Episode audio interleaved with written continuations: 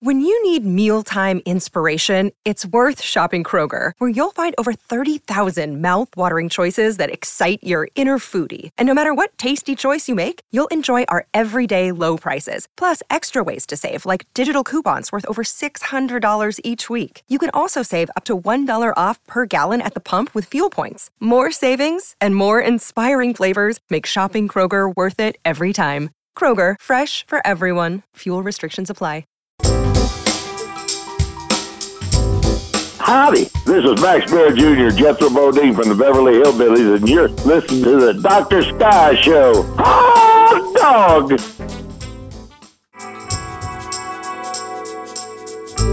And welcome back, ladies and gentlemen, to the exciting show that you tell us you like, the Dr. Sky Show. For well over 15 years, talking about great subjects from the realms of astronomy, space, aviation, and weather, and also celebrity guests.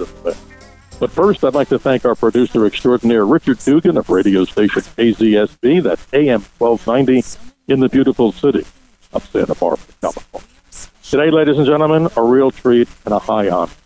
In just a few moments, you'll be speaking, and that is, I will be speaking, and you'll be learning and listening to a man, Max Baer Jr., otherwise known as Jethro Bodine, from that great 1960s and 70s television series, The Beverly Hillbillies TV show. And a brief introduction of Max Baer Jr. is coming right now. The son of former heavyweight boxing champion Max Baer, Max Baer Jr. is a classic example of Hollywood typecast. Known around the world as Jethro Bodine in the smash TV series The Beverly Hillbillies, Baer did not turn work as an actor in Hollywood for three years after the Hillbillies went off the air. Baer finally had to put himself to work as an actor in his movie Macon County Line, 1974, which he also wrote and produced with a friend. It didn't let him escape his Jethro character, he did earn more than $35 million in box office and later rental receipts. This after an initial investment of just over $100,000. Not bad for a boy, quote, with a sixth grade education. And with that, it's a privilege and honor. Mac, welcome to the radio show. Thank you so much. Hot dog! uh, Max, this is great. You know, we came off another interview, which I won't go into here, just this past weekend, and literally you knocked it out of the park here. And why not? I mean, you've got this amazing talent and amazing story. And let's start off by reminiscing just a little bit here for this audience that maybe not know that doesn't know that is too much about the Beverly Hillbillies. Shame on them.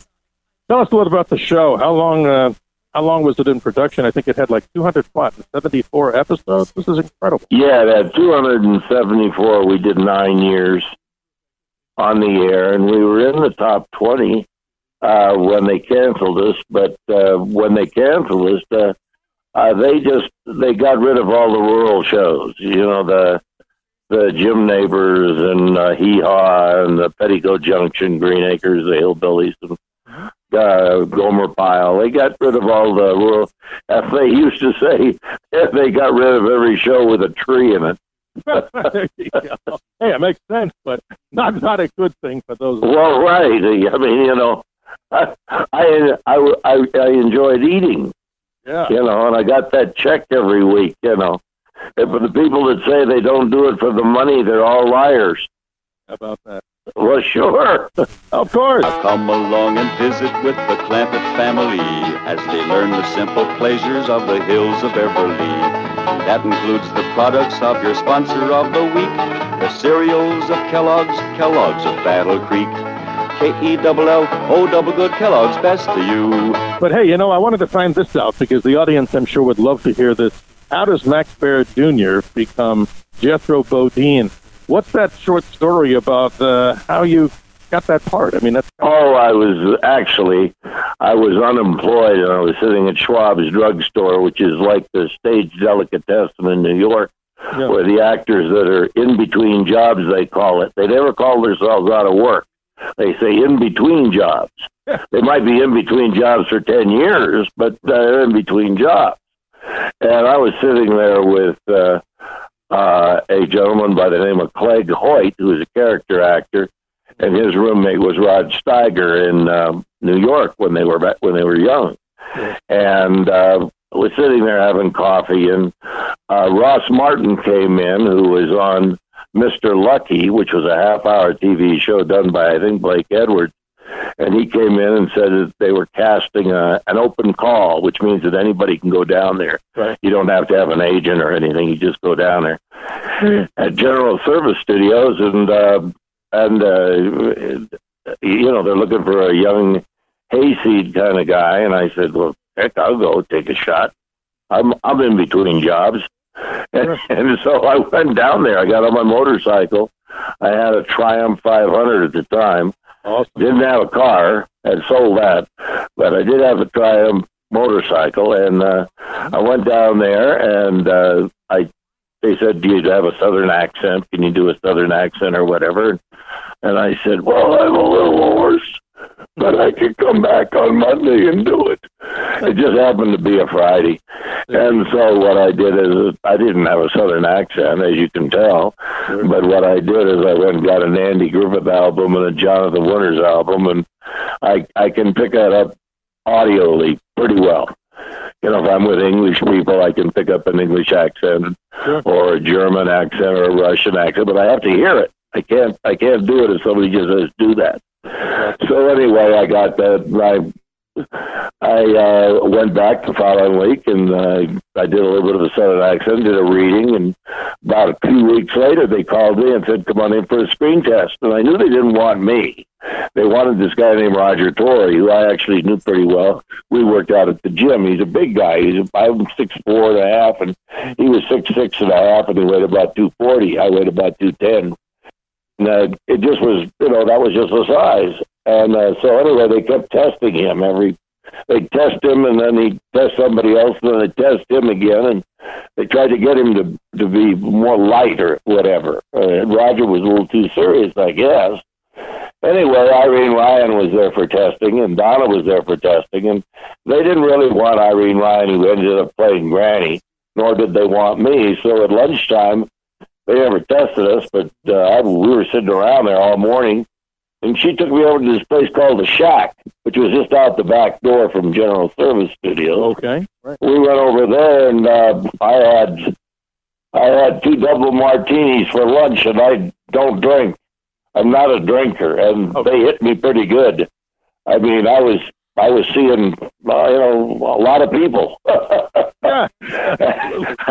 And uh, the restaurant became very packed by the time I left. anyway, I went back and they said, Max, look, at we're running out of time. Oh, they didn't want me anyway, so it was, you know, I figured, oh, what the hell. And uh, they said, look, if you make a mistake, just keep on going. Don't worry about it. We'll uh, take care of it later. And I said, yeah, right. So anyway, I had to do this scene where Buddy Ebsen walks into the cabin, and then I walk into the cabin and behind him. Well, I was so looped from the martinis that I hit the damn door jam when I walked in with my shoulder. And so I just turned to the door jam and said, Excuse me. and uh, Paul Henning, who wrote the show, nobody improvised or did any improv or anything else. They told me that he was in the screening room and it was so unexpected that he fell on the floor laughing. And he says, That's the guy. And uh, that's how I got the job. It was by accident. I probably should have given Beefeaters Gin some of my residuals, but I didn't. What a story, Max. I mean, that's amazing. Hey, folks, if you're just joining us on the Dr. Sky Show, a really phenomenal guest. Max Baer Jr., Jethro Bodine from that iconic television series, 1960s, 70s, the Beverly Hillbillies. He's kind enough to spend some time. Well, the actual way is you become an icon is you outlive your usefulness. you know?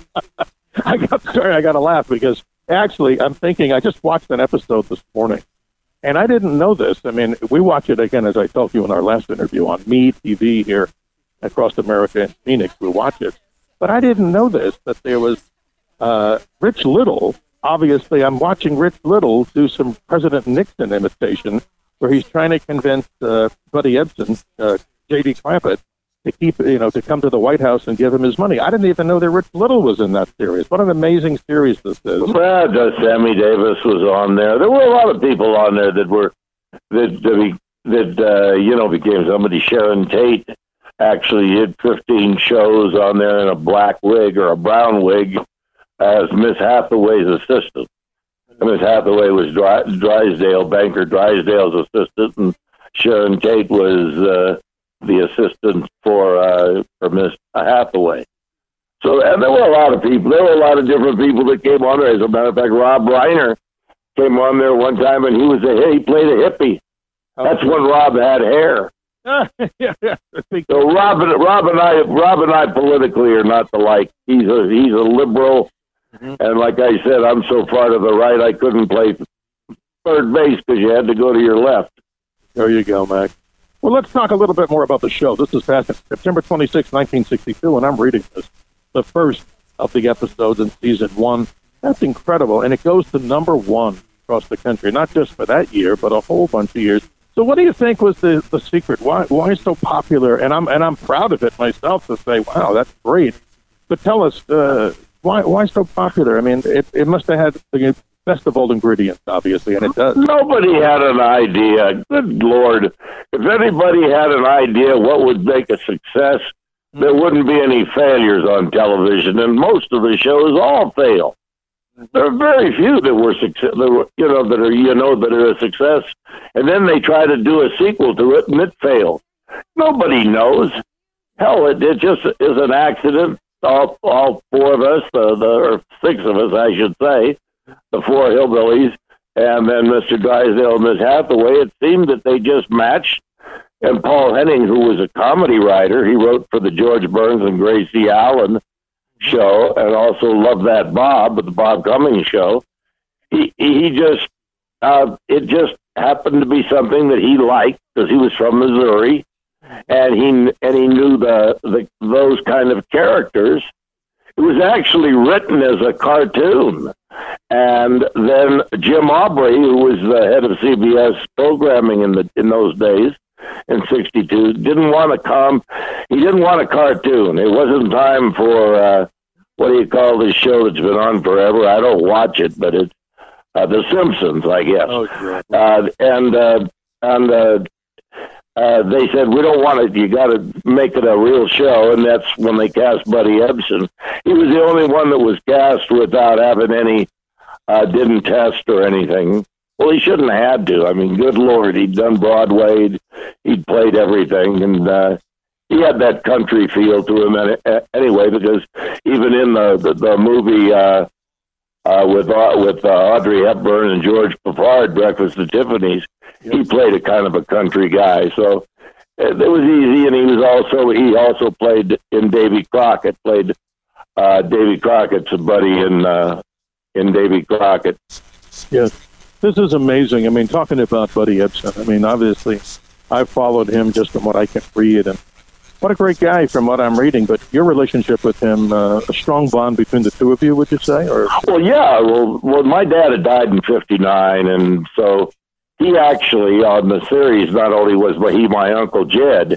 He he he, he appeared to me to be uh, a father figure. He was born at the same time my dad was, 1909 or 1908, 1909, right in that area.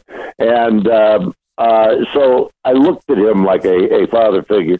he took me. He took me sailing, and he really wanted to get rid of me because the boom came around and hit me. I was I was pulling on the uh, uh, the rattle the, the wenches to try to pull the right. sail around on a on a lap thirty six foot lap Lapworth. It was his boat that he had down in Marine in um, uh, Balboa Island, and he says, coming about. And I said, coming to what? And I stood up and the boom hit me. I went in the, I went in the ocean.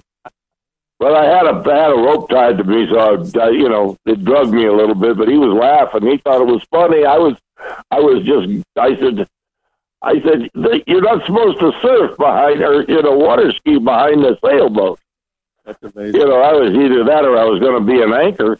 Yeah, you don't want to be that. No a special guest on this Dr. Sky show today really knocked it out of the park. And obviously, we're so enamored to have him. We're so grateful for his time. We're speaking, of course, with Max Baer Jr., the Beverly Hillbillies, a great part of Americana in television, and it'll go down in history, of course.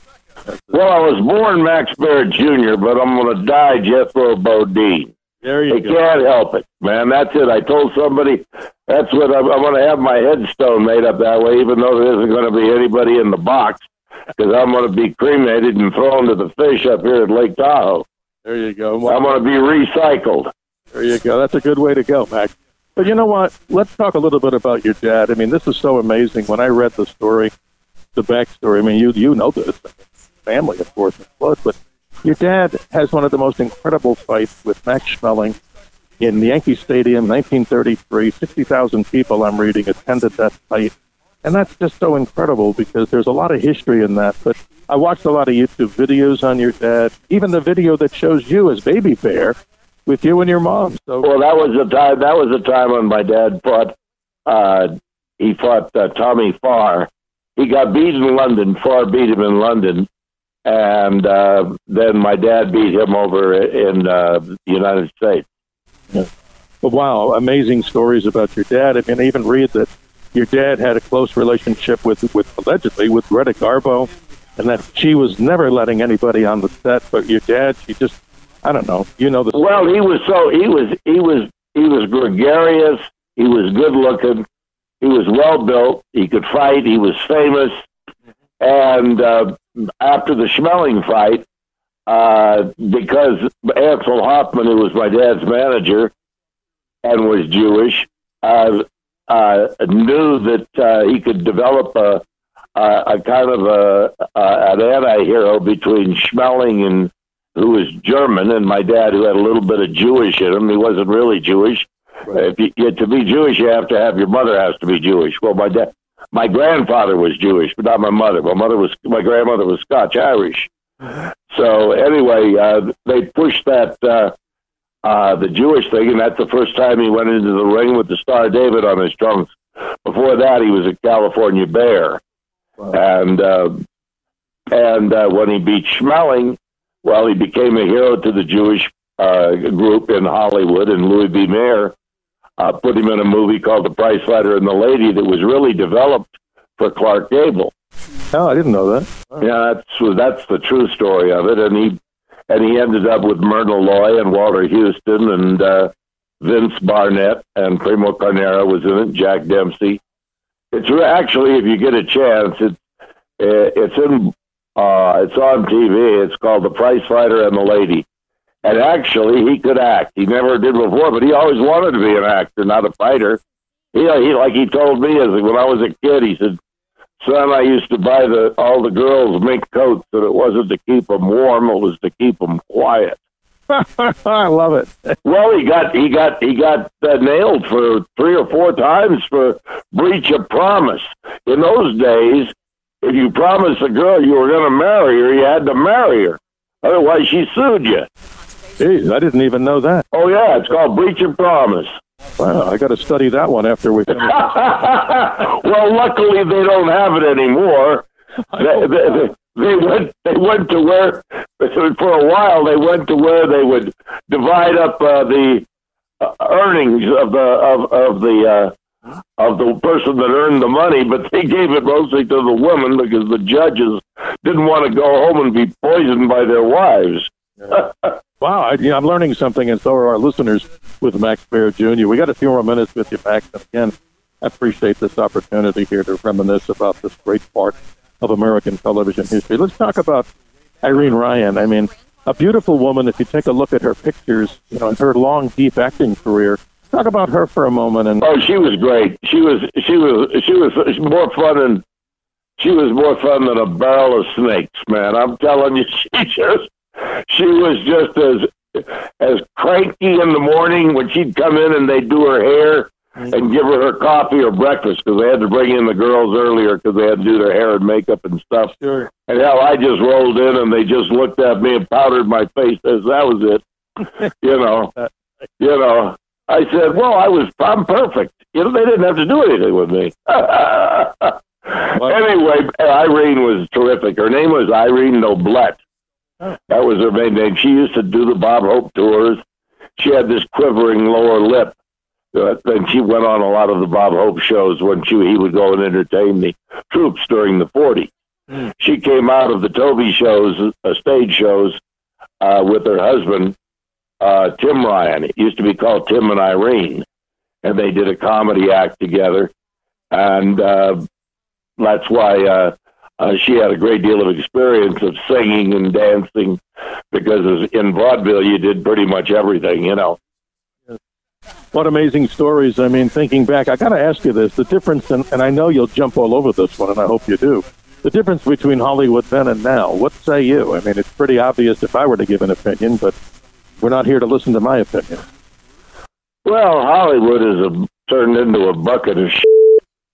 And uh, everybody that is an actor that's got a job has a political opinion, and they don't even know how, know how to spell politics. you know, they don't have a clue. Hell, Jon Voight and I and uh, Kelsey Grammer and a couple of other guys, I think Bruce Willis and Selleck and Stallone, we're kind of they're kind of conservative.